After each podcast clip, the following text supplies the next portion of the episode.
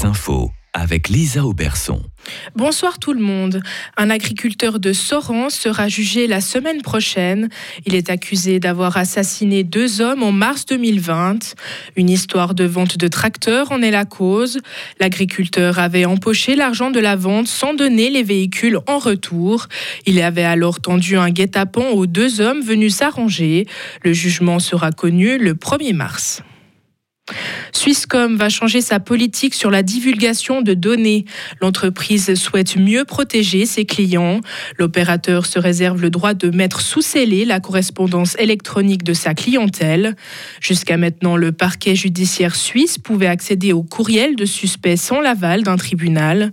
Selon la NZZ am Sonntag, Swisscom ferait face à au moins une dizaine de cas sensibles de ce genre par année. Un groupe de criminels opérant dans toute l'Europe a été démantelé. L'opération a été conduite par une équipe constituée d'enquêteurs de plusieurs pays.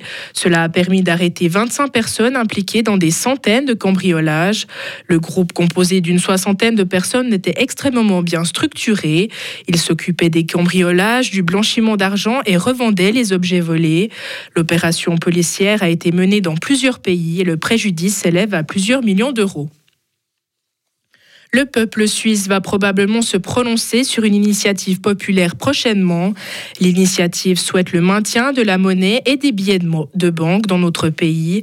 Le mouvement de liberté suisse a récolté plus de 157 000 signatures et plus de 111 000 ont déjà été validées.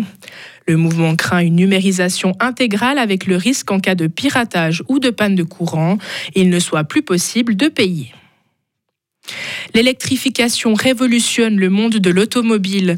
L'Europe en fait partie car les voitures à essence seront interdites à la vente en, 2035. La Chine reste pionnière dans le domaine. Les ventes de voitures électriques ont encore doublé en 2022.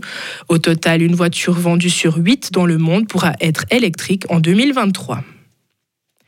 Des Irakiennes ont manifesté aujourd'hui pour réclamer une loi contre les violences domestiques. Cela quelques jours après la mort d'une jeune youtubeuse étranglée par son père. Ce drame avait suscité l'émoi dans un pays largement conservateur. Des vidéos partagées sur les réseaux sociaux montrent le père de la jeune fille en colère car sa fille vivait seule en Turquie. En Chine, 16 personnes ont été tuées et des dizaines blessées dans un carambolage sur une autoroute. L'accident s'est produit hier soir. Les images de la scène diffusées par les médias montrent des camions en feu et des voitures accidentées. En l'espace de 10 minutes, 50 véhicules ont été impliqués dans l'accident.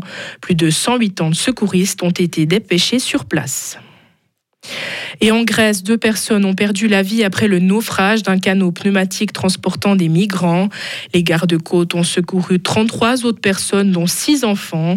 Les conditions ont rendu les opérations de sauvetage difficiles avec une mer agitée. Selon des témoignages, le canot transportait près de 40 exilés, dont des femmes et des enfants. Retrouvez toute l'info sur frappe et frappe.ch.